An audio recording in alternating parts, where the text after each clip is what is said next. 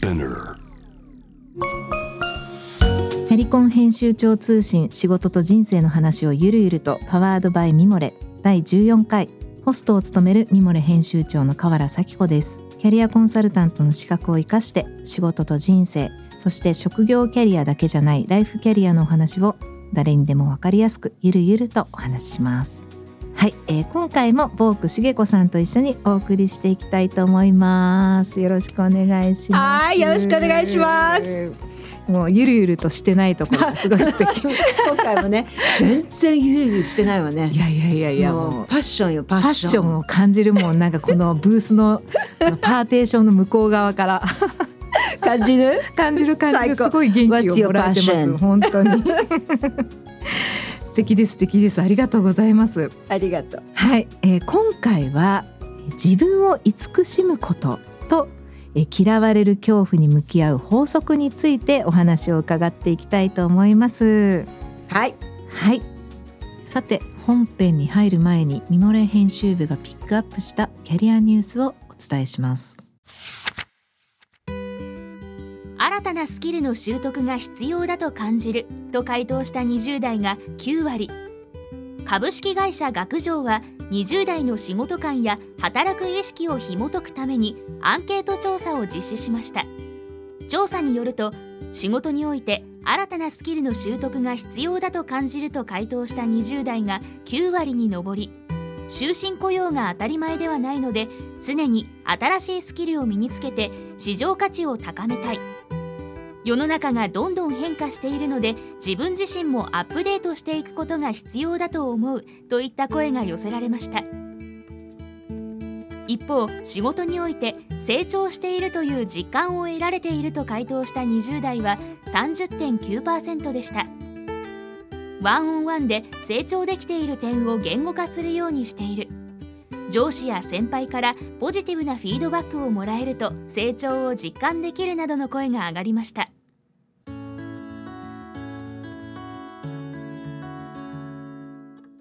はい20代の方向けの仕事アンケートですねえっ、と仕事において成長できている方が30%ぐらいえ一方で成長していると実感を得られてないと回答した人が43%に上ったということでした。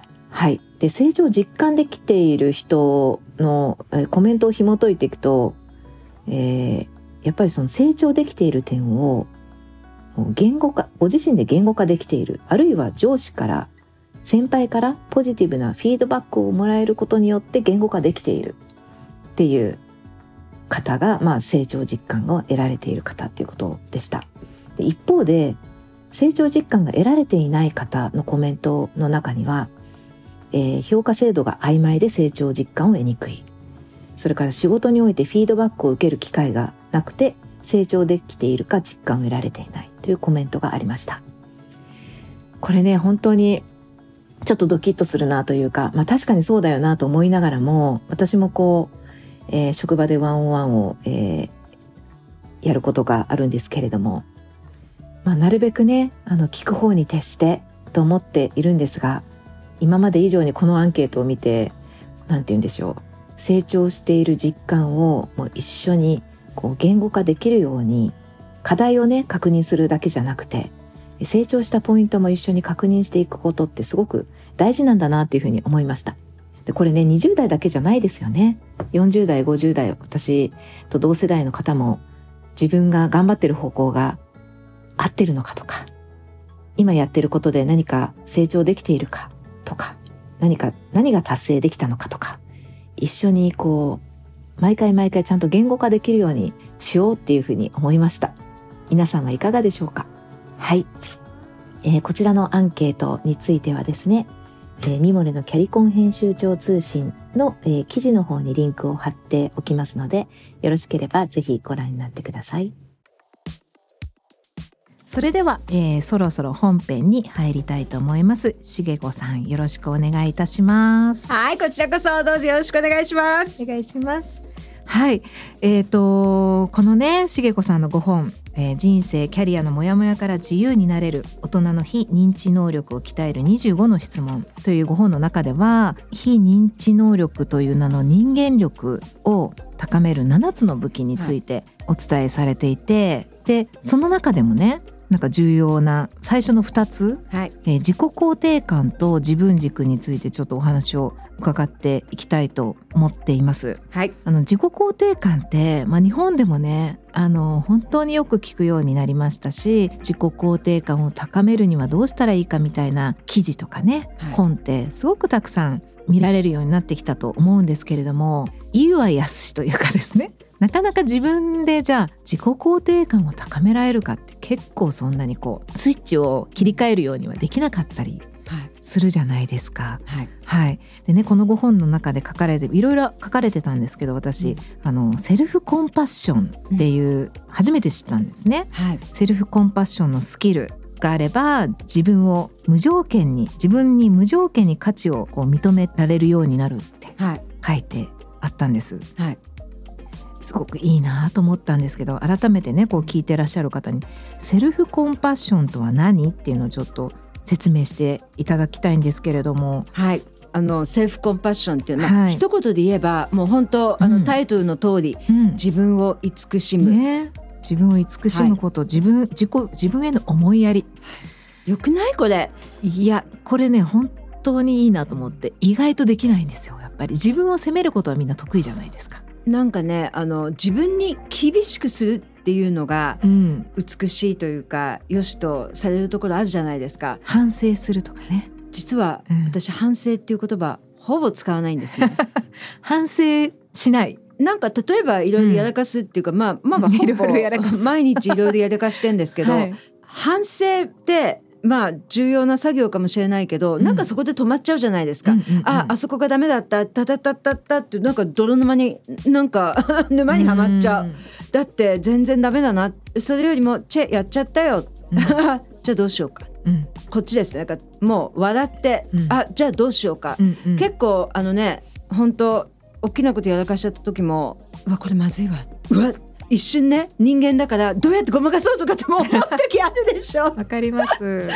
でであとはねああだったらよかったこうだったらあの時こうしていればうんそれも反省だと思うのね。うんでそこからじゃあ次回こうしようってなかなかいかない。うんうんなかなかそこまで気持ち上げらんない。そうか反省で終わりになってしまう。疲れちゃうもんそこで。うんいやあそこがダメだったここがダメだったってしかもあれ書かされたりするとさはいダメなことばっかり書いてるからどんどんしかも見えるじゃないですか。はい。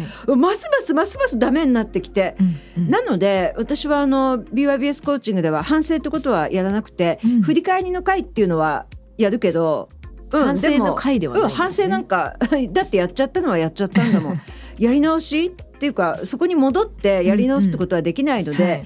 じゃあこっからどうしようか、うんうんうん。そっち、うんうんうんやっちゃったね、うん。うん。で大事なのがこれがセルフコンパッションではい。そこでやってしまった自分はダメだじゃなくて、はい。はい、やっちゃったね。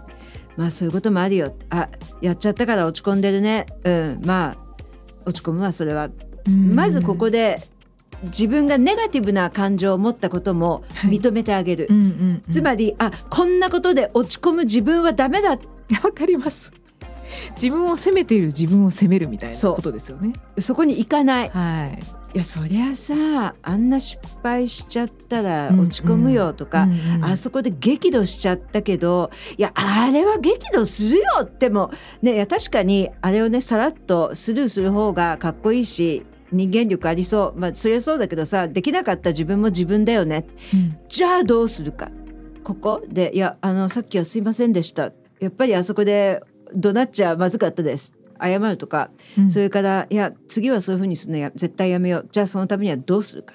うん。こういうふうにやっぱりあのエネルギーいるのでうん。考えるって。う。ん。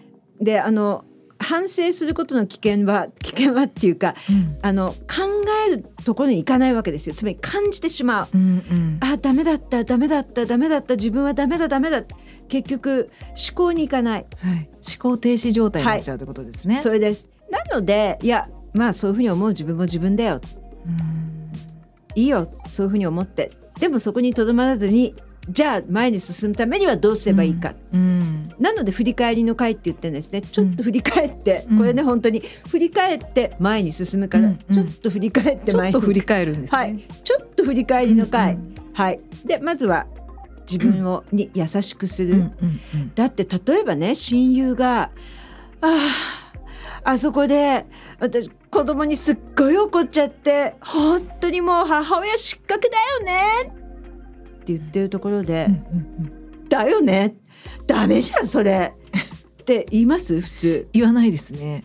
ですよね。大丈夫だよ。それそれでを自分に言ってあげるってことですかね。はい、うーん。甘やかしてあげようよもうえじゃあ自分にどういう声掛けをしてあげたらいいんですかね。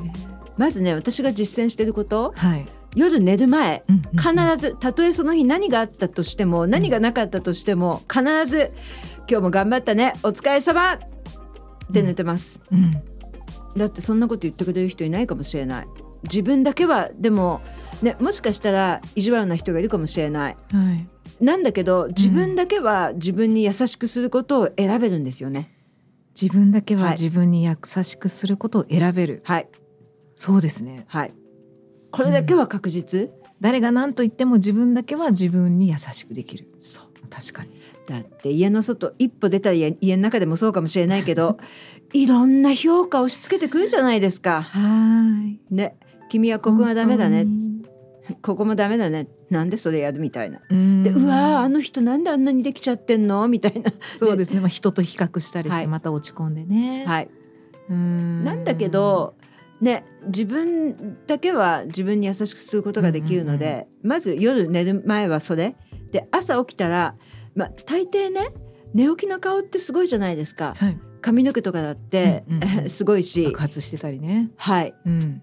でも私目目覚めてまず大抵みんなねあの習慣なので考えずに歯磨いてるじゃないですか。うんと大抵歯磨くところには鏡があるんですよね。はい。とそこに確実に自分の顔が映ってるわけですよ。うんうんうん私必ず「あ今日も可愛いって言ってます。はいなるほど。じゃあ寝る前には、今日も頑張った今日もね。頑張ったねってお疲れ様言う自分に言ってあげて、はいで朝起きたら鏡に向かって今日も可愛いってはい言う。言ってます。これみんな真似できるんじゃないですかね。うんもうね たとえどんな顔してようが言いますよ私。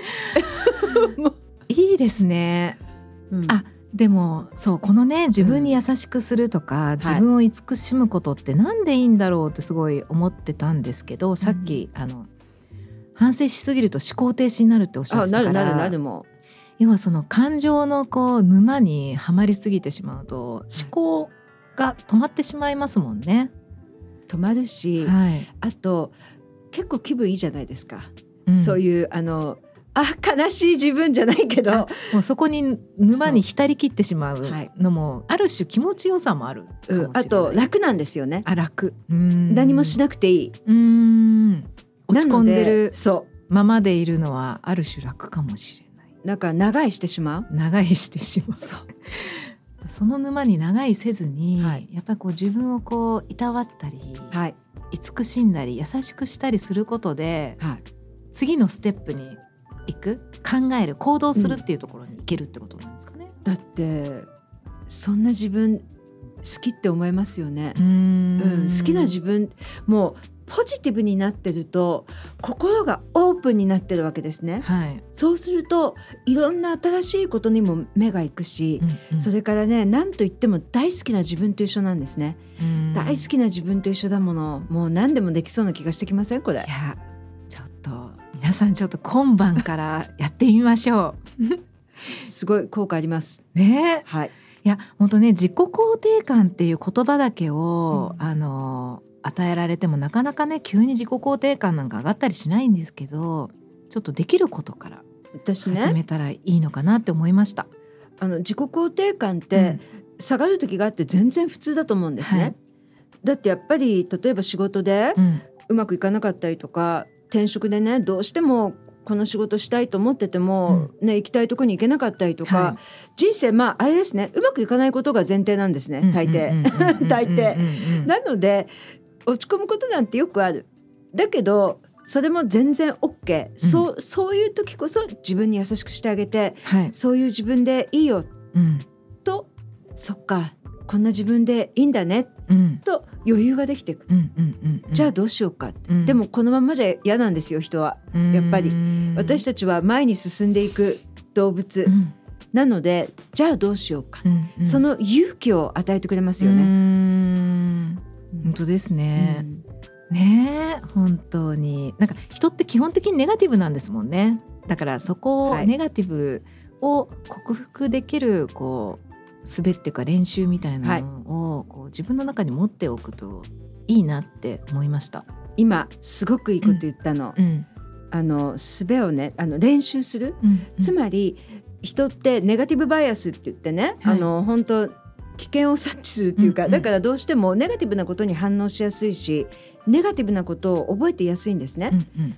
で人間には、まあ、6万の思考がある。1日、そのうちえ8割がうん。なんかネガティブなんですって、うん。そのぐらい放っておくとネガティブになりがちなので、うんうん。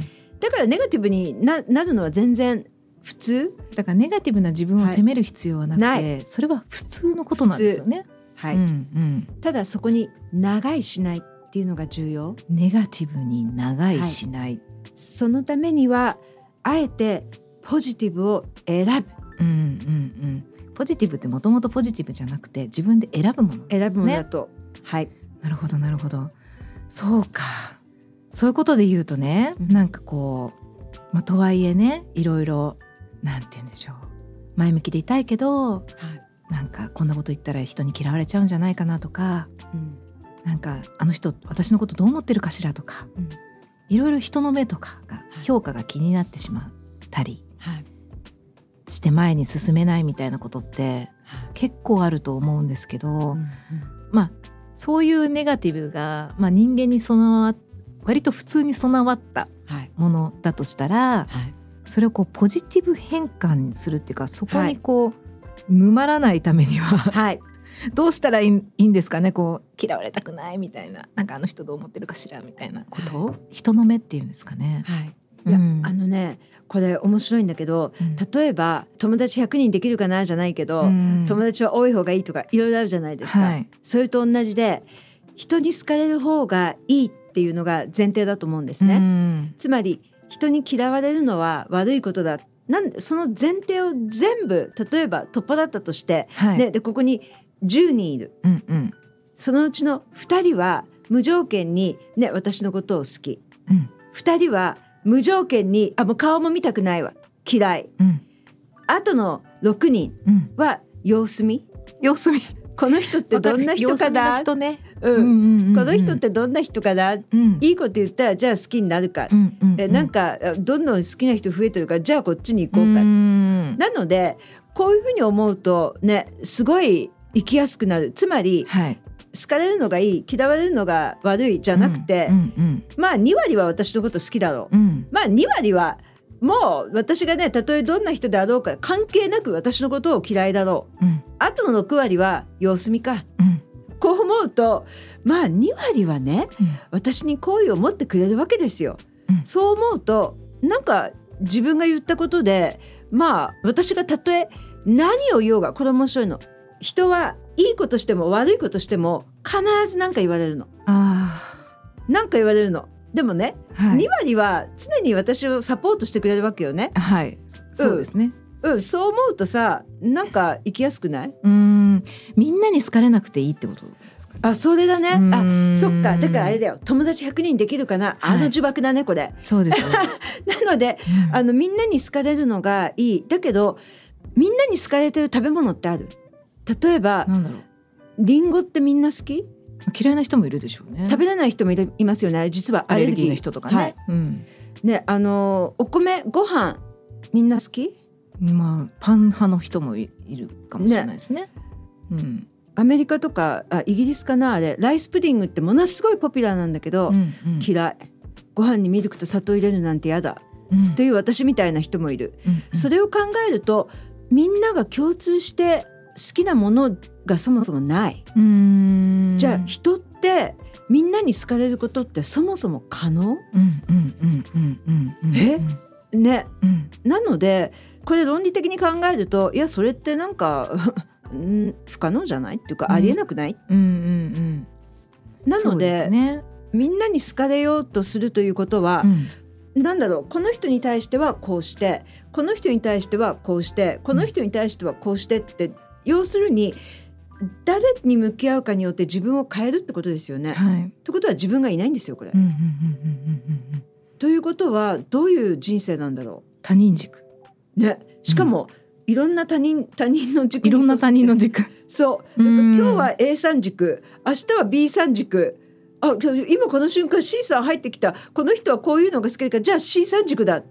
疲れてしまいますこね。それだね疲れるね本当に。そうか。じゃあ逆に言うとこう自分軸ってなんだろうって思ってる人は、うん。なんかこう、まあ、いろんな人のに疲れる必要はないよとかね。うん。なんかそういうことをこう心に持ってたらいいんですかね。なんかねあの結局自分が何やっても自分のこと嫌いな人はいるってことですよね。どんなにいいことしても自分のことを評価しないとか嫌いな人はいるし、それも職場とかでもそうですよね。うんそうそうそう。どんなにいい仕事しててそもなんか自分を評価しない人とか自分のことを嫌いな人はい。は2割はいる。2割はいるって思ってると結構楽かもしれないですね。うん、でもたかが2割。たかが2割。うん。たかが2割だったらうういいんじゃない？いや面白いな。うんそう思うと たかが2割なんか言われたらたかが2割たかが2割これよくない、はい。呪文のように。そう。たかが2あ割の人は2割の方の人みたいなね。で、うん。あとのねあとの8割は多分大丈夫。そうですね。2割は確実。いやー6割はちょっと皆さんこれ覚えておいてほしいですね。たかが2割ね。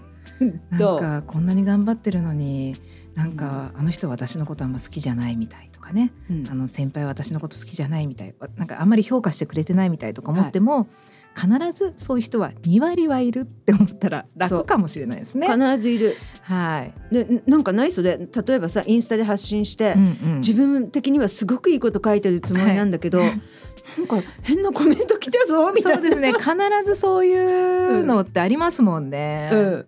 いや面白いですね。なんか、まあ、何回かお話ししてますけどやっぱりこういった練習によって、他人軸じゃなくて自分軸で生きられるようになったりうん。するっていうのがすごくやっぱ面白いですね。うん。結局スキルは人を選ばない。はい、知ってれば使える。ってことですよね。はい。はい、なんで私は自己肯定感が低くてとかもう自分軸で生きるとか本当に無理なんですっていう人も騙されたと思ってちょっと練習してみるといいかもしれないですすね。ごくいいと思う。特にこのね、たかが2割うんうん。これ非常にあのたかが2割私的にはうん。アメリカでうん。本当にねいやみんなに好かれるのがいいと思ってたのでう、んうん、でもそういうわけにいかないんですよ。特にアメリカの場合は日本と事情が違ってはい。人種的なこととか、うん。でうん。私の見た目でもアウトっていう人も、うん。いるわけなので。うん。でそういう時にどんなにこっちが心を砕いてもはい。関係ないわけですよ。えええでそういう時にあれなんで私嫌われてんのかな、うん。これあ意味ないんだって思いました、だって嫌われてんのは嫌われてんだもん、はい。だったらもうそこにエネルギーを使うんじゃなくて、うんうんうん私を分かってくれる人にエネルギー使えばいいや、はいうん、いいと思います。皆さん、みんなに好かれる必要はないですよ。リンゴだって嫌いな人はいる それを今日ちょっと聞いてる方には覚えておいていただきたいですね。いや面白いありがとうございました。次回のエピソードでは小さな成功を積み重ねて失敗体質から成功体質へをテーマにお話をお伺いしていきたいと思います。えしげこさんありがとうございました。はい今回も最高に楽しかったです 次回もよろしくお願いします。はい Be your best self! Bye!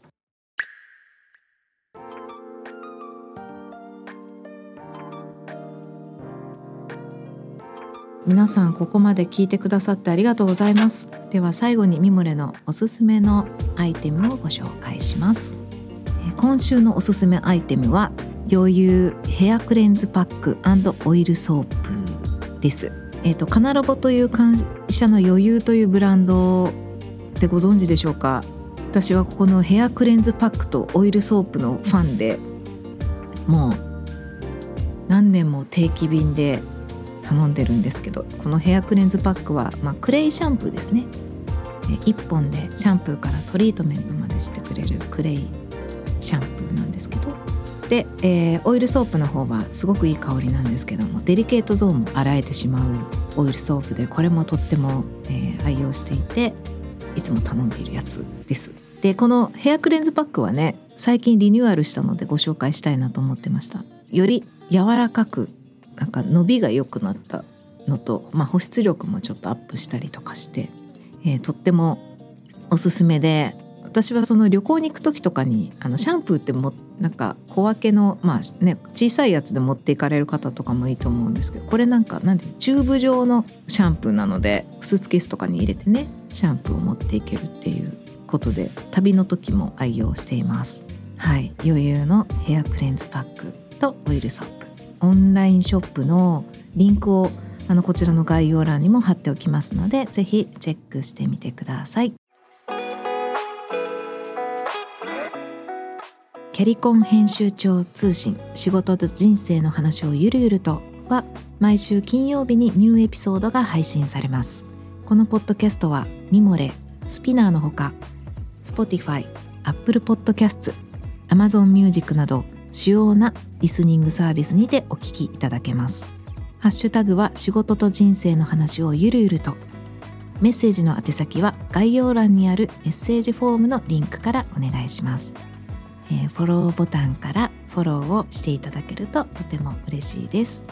はい、えー皆さんお聞きいただきありがとうございました。ミモレ編集長の河原咲子でした。